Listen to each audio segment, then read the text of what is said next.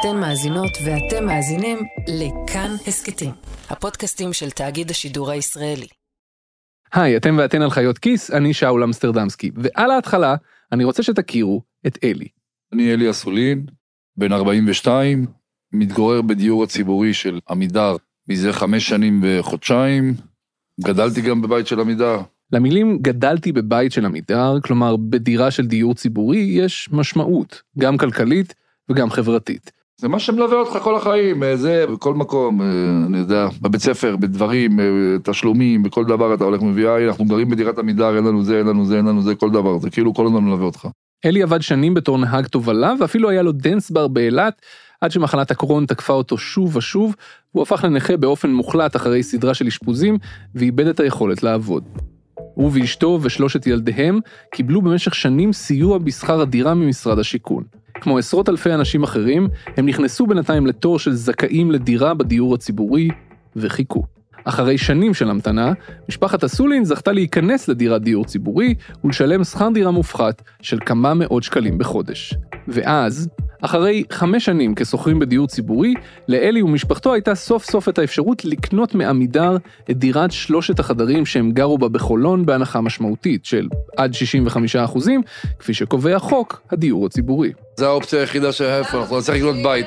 אז הוא ואשתו אושר אספו את כל הטפסים הנדרשים, וצריך הרבה מהטפסים האלה, והלכו למשרדי עמידר כדי לפתוח תיק רכישה. ואז באותו רגע שאני באה לשלם את ה...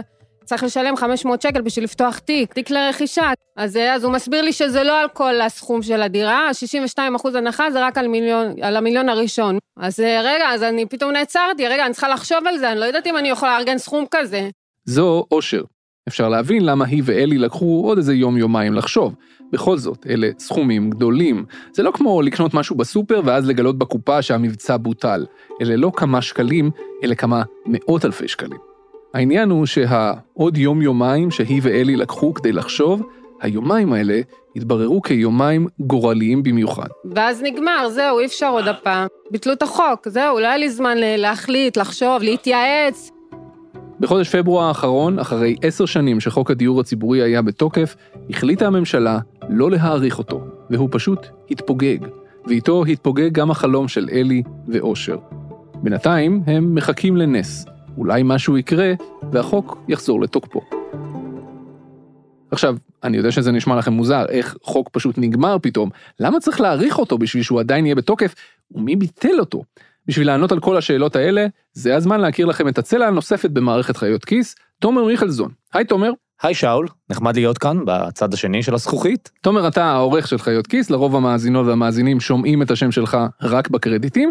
לפני שהגעת אלינו היית עיתונאי בכמה מקומות, נכון? כן, האמת שאת הדרך שלי התחלתי בעיתונות הכלכלית, כראש דסק וכתב מגזין בדה מרקר. אחר כך המשכתי לכתוב טורים וכתבות בהארץ ובמקומות נוספים, ובתפקיד האחרון שלי הייתי העורך הראשי של אתר העיתונות העצמאית והתחקירים, המקום הכי חם בגיהנום, ועכשיו אני כאן. מגניב. מה גרם לך להביא את הסיפור הזה של חוק הדיור הציבורי שיום אחד בפברואר פתאום נגמר? האמת שאני מכיר היטב את הנושא, אה, מהמקום הכי חם, כשהיינו מביאים לא מעט סיפורים על דירות עמידר מתפרקות וזכאים שממתינים שנים ארוכות בתור, ולכן כשביטלו את החוק, מיד הסתקרנתי. ומה גילית כשהתחלת לחפש תשובות? תראה, הסיבה הרשמית של משרד השיכון לביטול החוק הייתה שהחוק הקיים צמצם את היצע הדירות מצד אחד, ולא הוסיף דירות חדשות למלאי מצד שני, ולכן פגע בעשרות אלפי המשפחות שממתינות לדירה. כלומר, לפי הממשלה, מי שנהנים מההטבה, לקנות את הדירה שלהם בהנחה משמעותית, הם אחראים לחיסול הדיור הציבורי בישראל. מעין קניבליזם פנימי. רק שההסבר הזה קצת משונה, ולכן היה לי ברור שזה רק חלק קטן מאוד מהתמונה. ומה גילית? אז זהו, שככל שצללתי לסיפור הזה יותר, גיליתי שמדובר באחד החוקים היותר שנויים במחלוקת. כי במשך 25 השנים שהוא היה בתוקף, המדינה עשתה כמעט כל דבר אפשרי שהוא לא יעבוד. וזה אומר לא מעט על היחס, או יותר נכון, חוסר היחס, של המדינה לדיור הציבורי.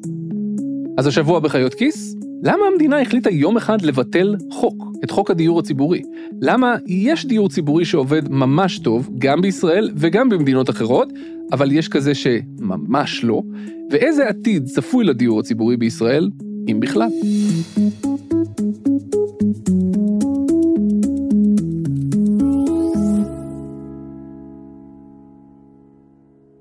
תראה, הרקע שלי לחוק הדיור הציבורי הוא גם פרטי, כי ההורים שלי, שעלו לארץ כשנה אחריי, הם עברו מהמעברה לדיור ציבורי בעכו, בשיכון שלוש מול גבעת נפוליאון, וכשאני השתחררתי מהצבא, עבדתי בבניין, הרווחתי כסף כדי שההורים שלי יקנו את הדירה שלהם מעמידה. זה רן כהן. הוא נולד בשם סעיד כהן בעיראק, ועלה לישראל לגמרי לבד בגיל עשר. הוא גדל והפך להיות אלוף משנה בתותחנים, ובהמשך גם חבר כנסת ואפילו שר בממשלה מטעם מרץ. אחד הדברים שהכי זוכרים לו, זה שב-1998 הוא העביר את חוק הדיור הציבורי. הבנתי שבעצם לא מספיק מה שהמדינה נתנה בדיור הציבורי, צריך שלהורים שלי ולאחיות שלי יהיה בית, איך להגיד, במראה אלמנטרי. כי מה שהיה קודם, דירת עמידר מאוד מאוד דחוקה, מאוד מאוד צפופה. ההישג של כהן היה גדול במיוחד, כי הוא הצליח להעביר את החוק בתור חבר כנסת מהאופוזיציה. בזמן שממשלת נתניהו הראשונה התנגדה נחרצות לחוק. כאשר הייתי חבר ועדת ביקורת המדינה בכנסת, 97, אני חושב זה היה, באו אליי צעירים מהקטמונים וסיפרו לי סיפור מחריד, שמדי שבוע מגיעים נציגי עמידר עם משטרת ישראל, וזורקים אותם מהבתים שבהם הם גדלו. בטענה פורמלית נכונה, הדירות האלה ניתנו להורים שלהם. כהן נדע מהסיפורים האלו, וניסה למצוא פתרון שיעזור. שברתי את הראש, מה אפשר לעשות? כי באמת לא הייתה להם זכאות. אבל הם היו דיירים ממשיכים של ההורים שלהם. למה זה נכון לקיבוצים ומושבים? למה זה לא נכון לדיירי דיור ציבורי? לכן אני התחלתי לחשוב בגדול. אמרתי להם, אתם יודעים מה? אני רוצה לחוקק חוק שיאפשר גם להורים, להורים וגם לילדים שלהם לרכוש את הדירות האלה במחירי הנחה. כהן מזקק כאן את המהות של הדיור הציבורי בעשורים האחרונים. בתחילת הדרך, הדיור הציבורי היה פתרון ממשלתי רחב, בהיקף של מאות אלפי דירות לעולים רבים שהגיעו לישראל אחרי הקמת המדינה. אבל עם השנים הוא הפך להיות מוסד שמזוהה בעיקר עם השכבות החלשות ביותר. בפרק 134 של חיות כיס, למי מגיע הבית בארץ ישראל, סיפרנו שבשנות ה-50 המדינה רצתה להיפטר ממאות אלפי הדירות שבנתה, ולכן נתנה לעולים את האופציה לרכוש את הדירות ששכרו ממנה במחירים נמוכים, וכך לצבור נכסים במדינה שרק עתה הגיעו אליה. אבל בסוף שנות ה-50 זה השתנה. העליות הגדולות ממרוקו כבר לא נהנו מאותה פריבילגיה, ונשארו לגור בדיור הציבורי כשוכרים בלבד. וכשדור ההורים מת, הילדים שלהם נשארו בלי זכאות ובלי מקום מגורים. חוק הדיור הציבורי ביקש לתקן את העוול הזה כלפי יוצאי עדות המזרח, שהחלום לרכוש דירה, שהוא אולי החלום הכי ישראלי שיש, היה בלתי מושג עבורם. המטרה הייתה לטפל בבעיה של עוני רב-דורי. כלומר, משפחות שבמשך עשורים לא יוצאות ממעגל העוני. כמו שאלי תיאר בהתחלה. אולי, אם תהיה להם דירה, יהיה להם גם מה להוריש לילדים הלאה. בגדול, הצעת החוק של כהן קבעה שכל דייר בדיור הציבורי שחי בדירה יותר מחמש שנים, יהיה זכאי לקנות אותה בהנחה משמעותית של עד 80% מהערך שלה. בפועל ההנחה היא קצת יותר נמוכה, באזור ה-65%, זה עדיין הרבה, והיא מחייבת את הרוכשים להמשיך לגור בה לפחות לחמש שנים נוספות. הצעת החוק מיד עוררה התנגדות גדולה. בעיקר כי פקידי האוצר חשבו שזו הטבה גדולה מדי. פשוט לתת דירה בהנחה ענקית לאזרחים. וגם כי זה יבזבז את המלאי הקיים של הדיור הציבורי, שהיה משהו כמו 100 אלף דירות בזמנו. בשביל לענות על זה, כהן הוסיף עוד סעיף לחוק שאומר שכל הכסף ממכירת הדירות ישמש למטרה אחת בלבד, לבנייה או רכישה של דירות חדשות לדיור הציבורי.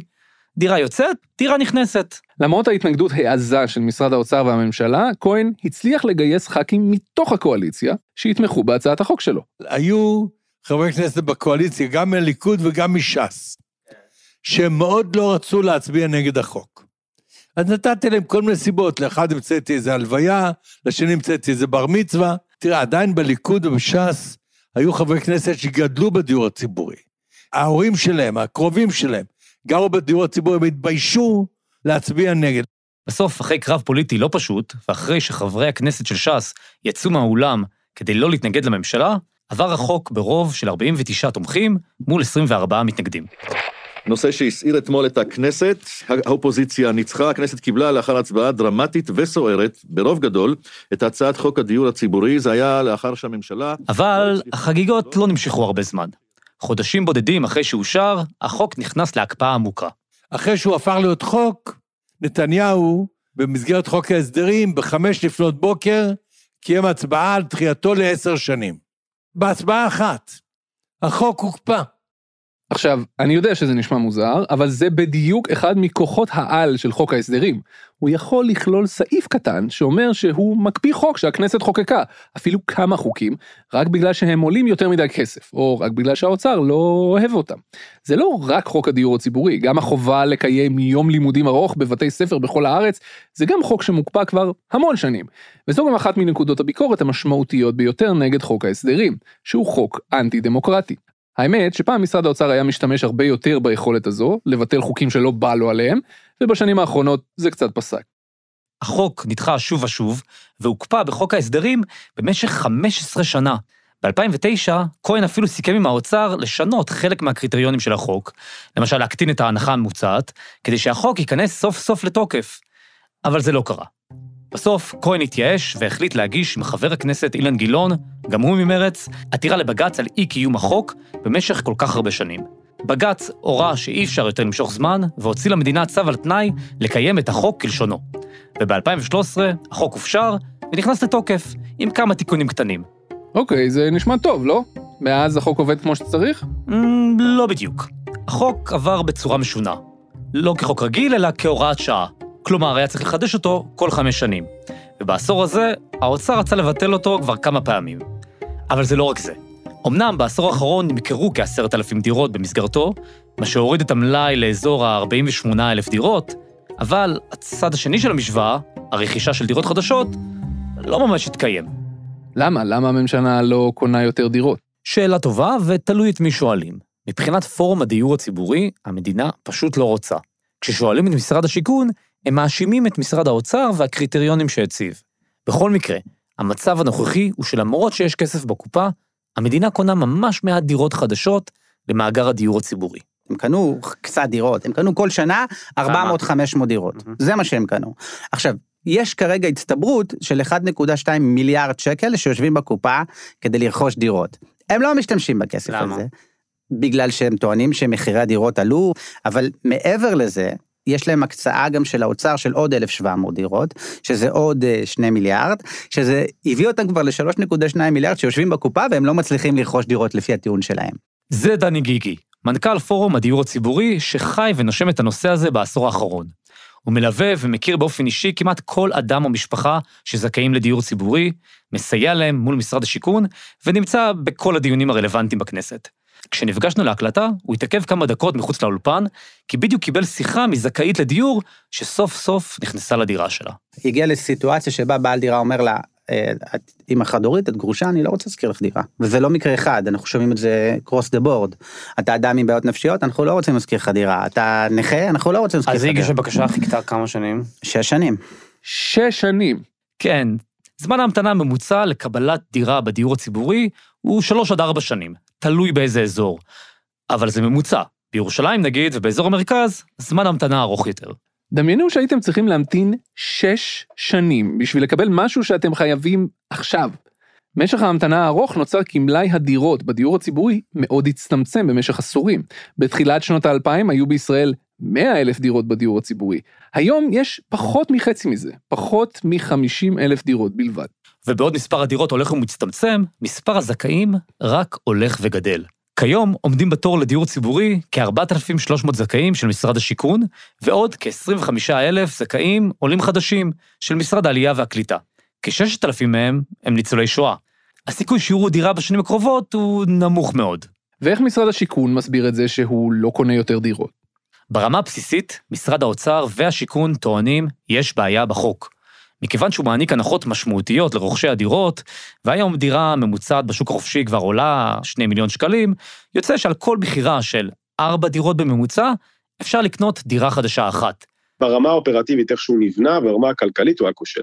ההנחה של 82, עד 82 אחוז מערך הדירה, היא הנחה מאוד מאוד דרמטית. אפשר להבין ישירות שאם לא עושים את החלק המשלים של איך יהיו הכנסות למדינה כדי לפצות את זה באיזושהי צורה, אז זה לא יעבוד. זה נתנאל לפידות, מנהל אגף בכיר נכסים וחברות במשרד השיכון. האיש האחראי בפועל על הדיור הציבורי. עכשיו, יש היגיון כלכלי במה שהוא אומר כמובן. המסננת רחבה מדי, המדינה לא מכסה את הפער. אבל אני מתאר לעצמי שזה לא כל הסיפור. נכון, לפי לפידות, הקושי המהותי מגיע מכיוון האוצר, שהציב קריטריונים מסוימים לרכישת דירות, אבל המציאות פשוט ברחה לקריטריונים האלו, בגלל עליות המחירים. מה זה אומר? תראה, האוצר אמרו, אתם יכולים לקנות דירות שעולות עד 1.75 מיליון שקלים. רק שטירוף עליית מחירי הדירות בשנים האחרונות הביא לכך שבאזור המרכז, היכן שנמצא רוב הביקוש, וגם רוב הביקוש לדיור ציבורי, מאוד קשה למצוא דירות שעולות עד 1.75 מיליון שקלים. בטח אם אתה רוצה דירה של ארבעה חדרים. אוקיי, זו בהחלט בעיה, אז מה עושים? אז האוצר שינה את הקריטריונים, ועכשיו אפשר לקנות דירות של עד 2.2 מיליון שקלים. אבל זה עדיין לא פשוט למצוא דירות, כי לא בכל פרויקט רוצים למכור למדינה דירות לדיור ציבורי. וגם כי משרד השיכון קבע כל מיני כללים, כמו לא לרכוש יותר מ-10% מהדירות באותו בניין, כדי לא לייצר משכנות עוני. בקיצור, זה מורכב. אז איך הם כן קונים? רוב הדירות שהם רוכשים הן דירות יד שנייה, שעברו את כל הבדיקות שעמידר מבצעת, כמו שהדירה רשומה בטאבו, שהתקנה למגורים ועוד. וזה לוקח הרבה זמן. ובשוק יד שנייה תחרותי, הרבה פעמים עד שהמדינה זזה, הדירות נחטפות. אני חייב להגיד לך שזה קצת מוזר שבשביל לקיים דיור ציבורי זה נשמע כאילו המדינה רודפת אחרי דירות בשוק היד שנייה ממש כמו איזה אחרונת הסטודנטיות מפלורנטין. אבל אולי זה רק אני. מסכים, ביוני 22 משרד השיכון אפילו ננזף על ידי ועדת הכלכלה, שהצליח לרכוש רק 80 דירות, למרות ההתחייבות לרכוש 1,700 דירות בתוך שלוש שנים. מאז הישיבה ההיא קנינו 500 דירות. שזה, אוקיי, בשנה האחרונה. אנחנו עומדים כרגע ל... מינואר האחרון, 250, אה, היעד שלנו שאנחנו נעמוד על אה, 800. יפה, איך זה קרה? שיפרנו כל מיני מגאונים כלכליים ופיננסיים אה, בינינו לבין החברה, שמאפשרים סגירת עסקאות יותר מהר. בתחילת הדרך היה לוקח סדר גודל של שלושה שבועות להביא את כל בעלי המקצוע כבאמת האישורים, העסקאות היו נחטפות, כאילו, ונעלמות לנו בין הידיים. אנחנו נמצאים עכשיו שאנחנו סוגרים את זה בסדר גודל של שבוע. אוקיי, אז שיפרו מנגנונים וקונים עכשיו יותר דירות, אז מה הבעיה בעצם? הבעיה היא שמאחר שהחוק לא חודש בפברואר האחרון, ולמעשה בוטל, אף אחד לא מבטיח שעוד כמה שנים יישאר מספיק כסף לרכישת דירות חדשות. והבעיה יותר גדולה. כמו תמיד בדיור הציבורי, אין תוכנית. כרגע יש קצת כסף, אז קונים. עוד שנתיים-שלוש, מי יודע, אולי לא. התוכניות של משרד השיכון. בוא אני אשאל שאלה. רגע, רגע, אם אפשר להשלים את המשפט? לא, לא, זה מעקב, זה לא נאומים היום. אתה רוצה תשובה? כמה טוב? כסף יש ב-23 וב-24 לרכש דיור ציבורי? כרגע יש לנו אה, סיכום תקציבי ל-2,400 דירות. אתה לא עונה על שאלות. אנחנו מדברים איתם- מדברים אני- עם משרד האוצר בדירות ולא בכסף, כי מחירי הדירות משתנים. לא, לא, לא. בתקציב המדינה מופיע כסף, לא מופיעים דירות. זה מיכאל ביטון, יושב ראש ועדת הכלכלה. בדיון שהתקיים לפני חודשיים, הוא שאל את נתנאל לפידות כמה כסף הוקצה לדיור הציבורי בתקציב הקרוב. אבל מסתבר שאין מספר כזה, רק התחייבות כללית לרכישת 2,400 דירות. ואם מחירי הדירות יעלו בטירוף, נראה. אז יכול להיות שברגע שהכסף ייגמר בקופה, בקרן הדיור הציבורי, יפסיקו לרכוש דירות חדשות? לפידות הסביר לי שכסף ימשיך להיכנס מפרויקטים של פינוי-בינוי לשיכוני עמידר, שיושבים על קרקעות יקרות, ויכניסו הרבה מאוד כסף. והכל ילך לרכישת דירות חדשות. אבל תומכי הדיור הציבורי סקפטיים. במשך שנים הם ראו איך כסף שאמור ללכת לדיור, הולך למטרות שונות ולא מגדיל את המלאי. מה זאת אומרת? למשל, עד שהחוק עבר ב-2013 בזכות העתירה לבג"ץ, נמכרו לא מעט דירות שלא במסגרת החוק, בכל מיני מבצעי מכר שונים. לאן הלך הכסף? לא ברור, אין נתונים. זה שהוא לא היה בתוקף עד 2013, זה לא אומר שלא נמכרו דירות. נמכרו 30 נמכר- ומשהו כן, אלף... נמכרו 35 אלף דירות מחוץ לחוק המכר, ואז לא שמענו התנגדות של האוצר. מה זה אומר. שהם מחוץ לחוק המכר? זה אומר שהם לא היו מחויבים להקים קרן שהכספים של המכירה ייכנסו אליה. לא ברור לאיפה הם הלכו, לא ברור למי מכרו אותם, לא ברור בכמה מכרו אותם, לא ברור, רק דבר אחד ברור, שעל פי אה, מחקר של הכנסת, שרק 7.5% מהכספים האלה חזרו לרכישת דירות חדשות. הוא פשוט מחסל את המלאי. הם חיסלו, הם לקחו 35 אלף דירות והעלימו אותם. זה מה שנעשה, הכסף נעלם, לא כן. חזר. זה שוב דני גיגי, והוא מעלה פה נקודה כואבת שקשורה לדיור הציבורי. במשך לא מעט שנים, דירות ירדו מהמלאי למטרות שונות, כמו פינוי-בינוי או דירות שעברו למקורבים, ושום כסף מזה לא חזר להגדלת הדיור הציבורי, כי כאמור, הוא רק הלך והצטמצם. אז תומכי הדיור הציבורי חוששים שהעובדה שהמדינה החליטה לא להאריך את החוק, ללא תוכנית חלופית, היא צעד נוסף בדרך לחיסול הדיור הציבורי בישראל. אני חושב שהטענה הזאת היא טענה שלא נסמכת עם נתונים שלהם, מכיוון שעד אה, אזור 2013-2014 לא הגדילו את המלאי, זה המצב. אבל החל מ-2015, אנחנו בכל שנה לא ירדנו, לא ירדנו מ-200, אה, רכישה של 200 דירות. אנחנו רק עסוקים בלהגדיל את היכולות שלנו בלרכוש דירות. נכון שבעבר היו דברים, אבל היום המדיניות היא מאוד מאוד ברורה, אנחנו רוצים להגדיל את המלאי. נראה לי שהבעיה העיקרית עם הדיור הציבורי בישראל, כמו דברים אחרים, הוא שפשוט אין לגביו תוכנית ברורה.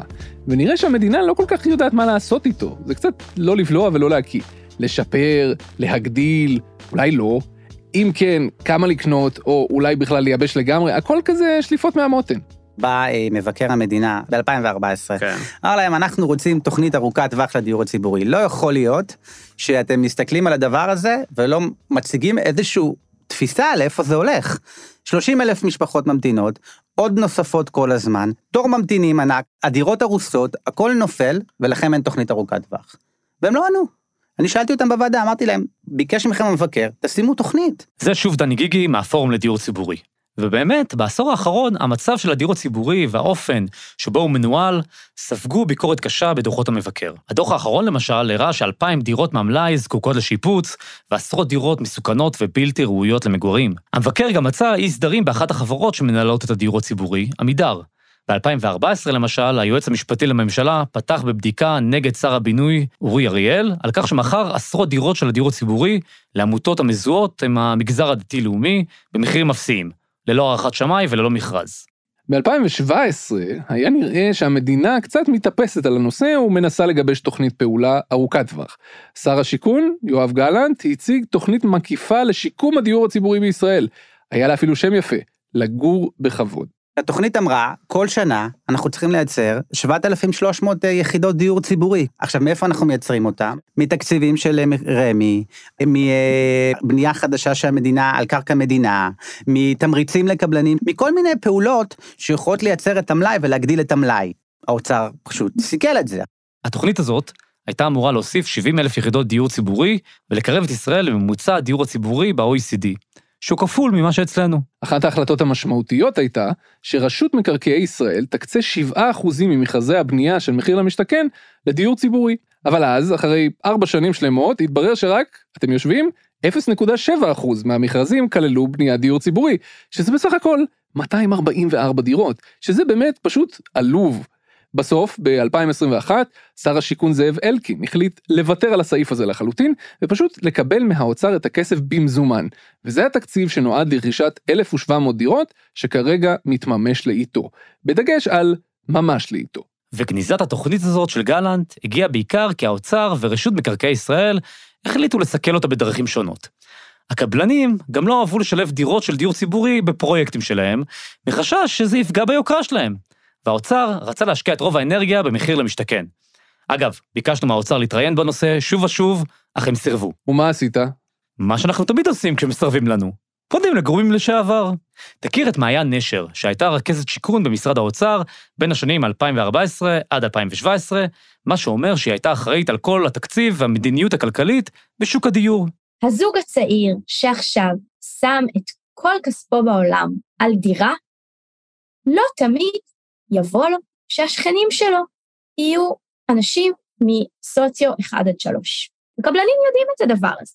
אז זה אומר שכשהמדינה עושה משהו כזה שמערב שוק פרטי ומערב שכבות מימון נוספות, ומביא כל מיני סוגי אוכלוסיות ביחד, היא צריכה לעשות את זה במנגנון אחר. מה זה המנגנונים האלה? מעיין לא פירטה בדיוק, אבל מדבריה היה אפשר להבין שהכיוון של התוכנית של גלנט היה נכון.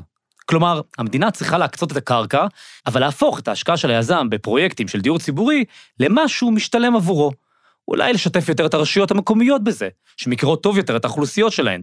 יש כל מיני פתרונות, ותכף עוד ניגע בהם. אבל מה שבטוח זה שאי אפשר לגמרי להזניח. בסוף אין מה לעשות. המדינה חייבת לנהל מלאים כאלה, היא לא יכולה לה, להביא את זה למצב של אפס. כי כן, יש את השכבה הזאת שצריך לדאוג לה, לקורת גג באופן כזה שהסיוע בשכר דירה כבר לא יכול לעזור. וזה גם כלי אסטרטגי שבעיתות משבר אתה יכול להכניס ממתינים וכולי. הכלי הזה של הסיוע בשכר דירה, שמעיין מציינת, הוא הכלי המרכזי שהאוצר מעדיף כיום, במקום פיתוח הדיור הציבורי ורכישת או בניית דירות. כבר היום יש כ-180 אלף ישראלים שמקבלים סיוע בשכר דירה, שנע בין 500 ל-1,500 שקלים. אגב, בעיניי, לפחות תיאורטית, סיוע בשכר דירה מרגיש לי פתרון עדיף על פני דירות ממש. דירות צריך לקנות ולתחזק ולשפץ, זה כאב ראש שלם, בטח אם אתה מדינה. אם לחילופין אתה נותן כסף לאנשים והם בוחרים איפה לגור, איפה שבא להם ומתאים להם, ומישהו אחר מתחזק את הדירות האלה, מה זה לא עדיף? הסיוע הוא לא דבר רע, והוא בטח עוזר, אבל הוא גם לא כזה טוב ולא ממש תחליף לדיור הציבורי. נכון שאמרת בתיאוריה? אז בתיאוריה זה אולי אחלה, אבל במציאות, סכום הסיוע בשכר דירה נשאר קבוע בלי שום מנגנוני הצמדה. ב-15 השנה האחרונות, מחירי השכירות זינקו בכמעט 78 אחוזים, מה שאומר שחלקו של הסיוע הממוצע בשכר הדירה החודשי ירד משליש לרבע. כן, כשעושים את זה ככה זה לא עובד כל כך טוב, אני מודה. גם מעיין חושבת ככה. יש פה מורכבות שלא יודעת כמה חשבתי על זה אז, אבל היום זה משהו שאני חושבת שהוא מאוד בעייתי. אני חושבת שהכלי הזה של סיוע בשכר דירה בהחלט נשחק, וצריך לעשות עם זה משהו. איך שלא תסובב את זה, 1,500 שקלים, שהוא הסכום המקסימלי שאפשר לקבל, זה סכום די זעום למשפחה קשת יום, כששכר הדירה רק מטפס, בוודאי באזורי ביקוש. וחוץ מזה, לשכור דירה זה לא רק לשלם שכר דירה. אתה צריך שבעל הבית בכלל ירצה להשכיר לך, והרבה אנשים לא ממש רוצים להשכיר את הדירות שלהם למשפחות חד-הוריות או לאנשים נכים, ואפילו אם כן, אז צריך להעמיד ביטחונות, שזה מסובך לאנשים עם הכנסה כל כך נמוכה. בקיצור, לא בטוח שפתרון של סיוע בשכר דירה נותן באמת מענה מלא לבעיה. לאלי למשל, זה ממש לא עזר. קיבלנו בהתחלה 800 שקלים, אחרי זה העלו לנו לאיזה 1,500, משהו כזה, כאילו שזה הכי הרבה אני חושב שנותנים, כן? משכו אותנו ככה שלוש שנים כמעט, עד שכבר לא עמדתי בשכירות שהיה לי, כי שילמתי 5,000 שקל שכירות של בית בחולון, 6,000 שקל. עם ההוצאות, עם הארנונה, עם הזה, מה 1,500 שקל שהביאו לי, לא הרגשתי אותם. אז מה הם עשו? מה שהרבה פעמים עושים במצבים כאלו בארץ. הופכים שולחנות. הלכתי למשרד השיכון, בבניין הממשלה, קריית הממשלה בתל אביב. מה, אני אומר להם, שלום, אני אלי אסולין, ככה וככה, מראה להם את הניירות, היא אומרת לי, נו, מה אתה רוצה? אמרתי לה, אני ממתין לדירה, אני אומרת לי, יופי, יש עוד הרבה, תמתין בתור, אין מה לעשות, מה אין מה לעשות, היא ישר דוחה אותך, אמרתי לה, לא, אני, אני לא יכול, אני יודע שיש עוד אלפי אנשים, אם יכלתי לעשות משהו אחר, לא הייתי בא לפה, אני לא אלך לגנוב, אני לא, אין לי מה לעשות, אני בן אדם חולה, ואין, אין לי מה לעשות. להרים קצת הכל, מביאים לך שומר, השומר, אתה לא יוצא מפה, היא אומרת, אז היא משטרה, מביאים משטרה, השוטרים אומרים, אין מה לעשות איתך. אמרתי, אני לא יוצא משם. עד שבצהריים, ממש לפני הסגירה שלהם, יצאה איזה מישהי ממש נחמדה, אמרה לי, שמע, תביא תיקח דף, תכתוב מכתב אל משרד השיכון, אני אגיש את זה לוועדת חריגים. משהו כמו עשרה ימים קיבלתי תשובה שאני, יש דירה. הדירה של אלי ואושר קטנה יחסית. כל שלושת הילדים מצטופפים בחדר אחד, אבל היא עוד במצב סביר. את רוצה דירת חדר יותר גדול? כן. כן? למה? אמ, כי אין לי מקום בחדר איתם. את אוהבת את הדירה הזאת? לא. לא? כי קטן פה. היא דירת הדיור הציבורי היחידה בבניין שלהם בשכונה ותיקה בחולון. והמצב של אלי עוד טוב לעומת אלפי הזכאים הממתינים. הוא לפחות קיבל דירה. הקריטריונים של הדיור הציבורי בישראל נקבעים לפי הכנסה וגודל משפחה ומוכוונים לשכבות הכי חלשות, סוציו-אקונומי 1 ו-2, שאלה בעיקר מקבלי קצבאות, נכים או עולים חדשים וקשישים או משפחות חד-הוריות עם שלושה ילדים. מה שמותיר אוכלוסיות לא פחות נזקקות, למשל אימהות חד-הוריות רק עם שני ילדים, או בעלי הכנסה נמוכה מאוד שאינם נכים או חולים, מחוץ למעגל הזכאות. בינואר 22 הקים שר השיכון לשעבר, זאב אלקין, ועדה לבחינת הקריטריונים לזכאות לדיור ציבורי. 20 שנה אחרי שהותקנו בפעם האחרונה. אבל היא עדיין לא קיבלה את החלטותיה, למרות שחלפה שנה וחצי. בכל מקרה, אפילו אם היא אי פעם כן תציג מסקנות, הבעיה היא שגם אם קריטריונים יורחבו, לא ברור במה זה יעזור. מלאי הדירות נתון, קטן מאוד, ולא צפוי לגדול. כלומר, שאפילו אם הקריטריונים לזכאות יורחבו, רק יהיו יותר ממתינים על אותו מספר דירות, ויותר מצבים נואשים.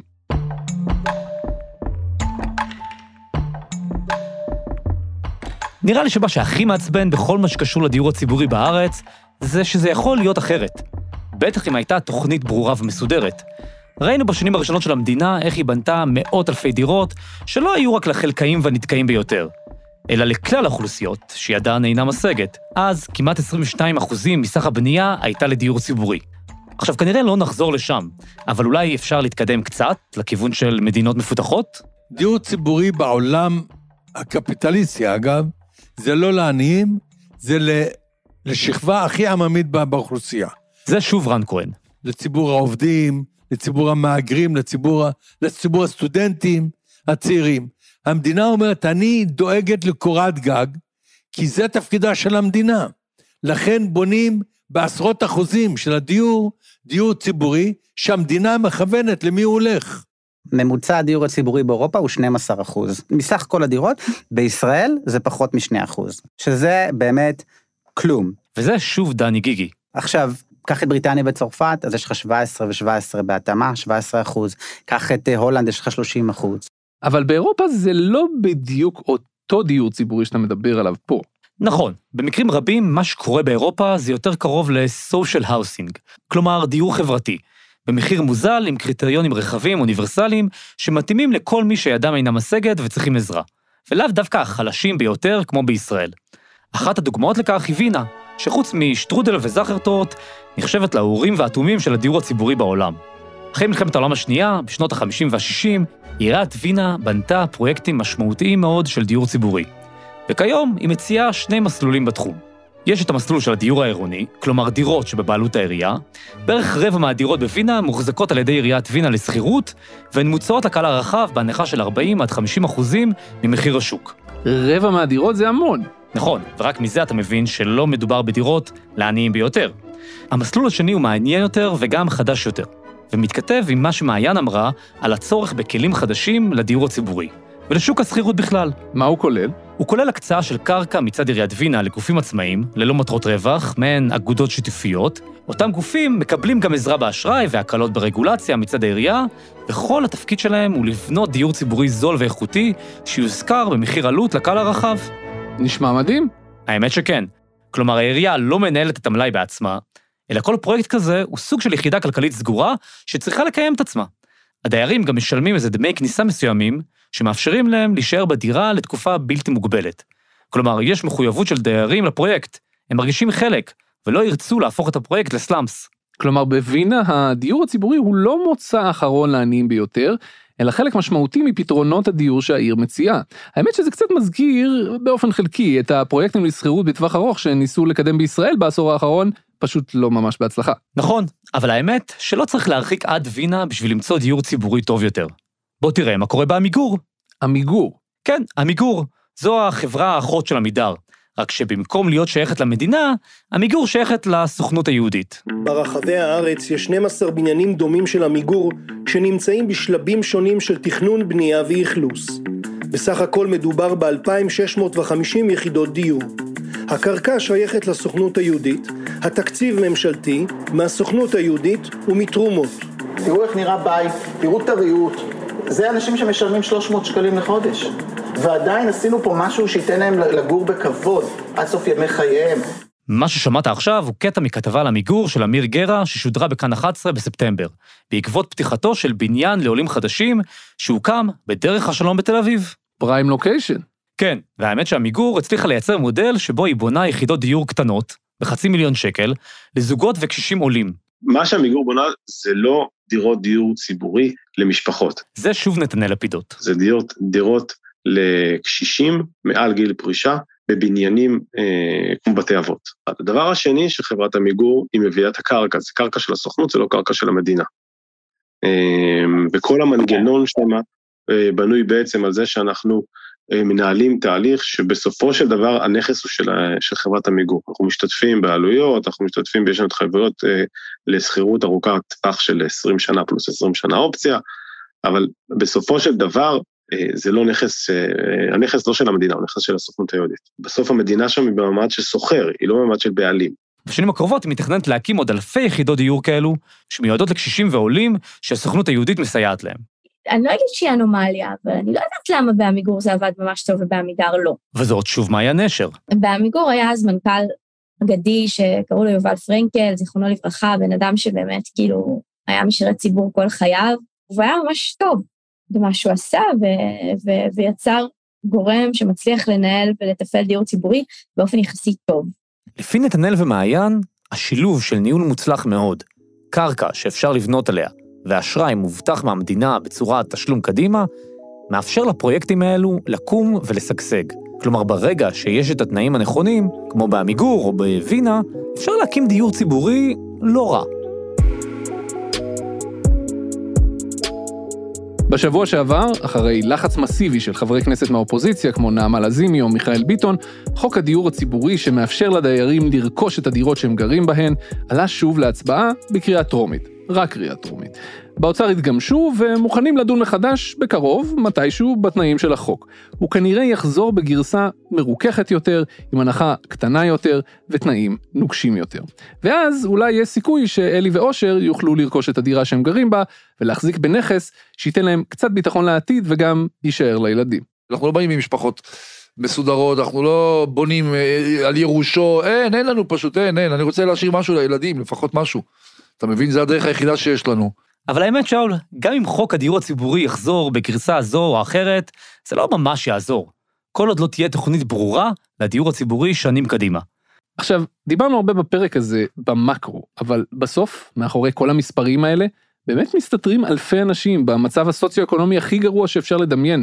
אנשים שפשוט לא מסוגלים להתקיים בשוק שכירות יקר ומתייקר, או ילדי דיור ציבורי שמפונים מהדירות שהם גרים בהן אחרי שההורים מתים, למרות שהם במצב קשה, כי אין דירות אחרות לשכן בהם זכאים חדשים. מההבטחה של גלנט להגדיל את המלאי ב-7,000 דירות כל שנה, נותרנו בסוף עם הגדלה בפועל של 2,000 דירות בעשור שלם. בסוף, הדיור הציבורי הוא כמו החוליה הראשונה בשרשרת של כל אסטרטגיית הדיור במדינה, שלא מסייעת כמעט בכלל לשוק השכירות. וכל זה בזמן שרשות מקרקעי ישראל מכניסה מדי שנה הכנסות של עשרות מיליארדים למדינה.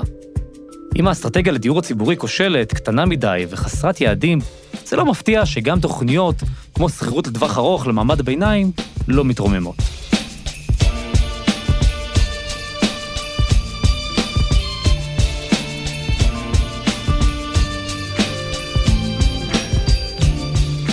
אתם ואתן האזנתם לחיות כיס. העורך שלנו הוא תומר מיכלזון, שגם הביא את הסיפור הזה. תודה רבה, תומר, תביא עוד. אני על זה. תודה רבה לעורך הסאונד שלנו, אסף רפפורט.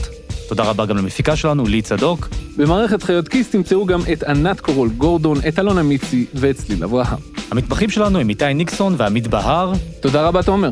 תודה רבה, שאול. ותודה רבה לכם שהאזנתם.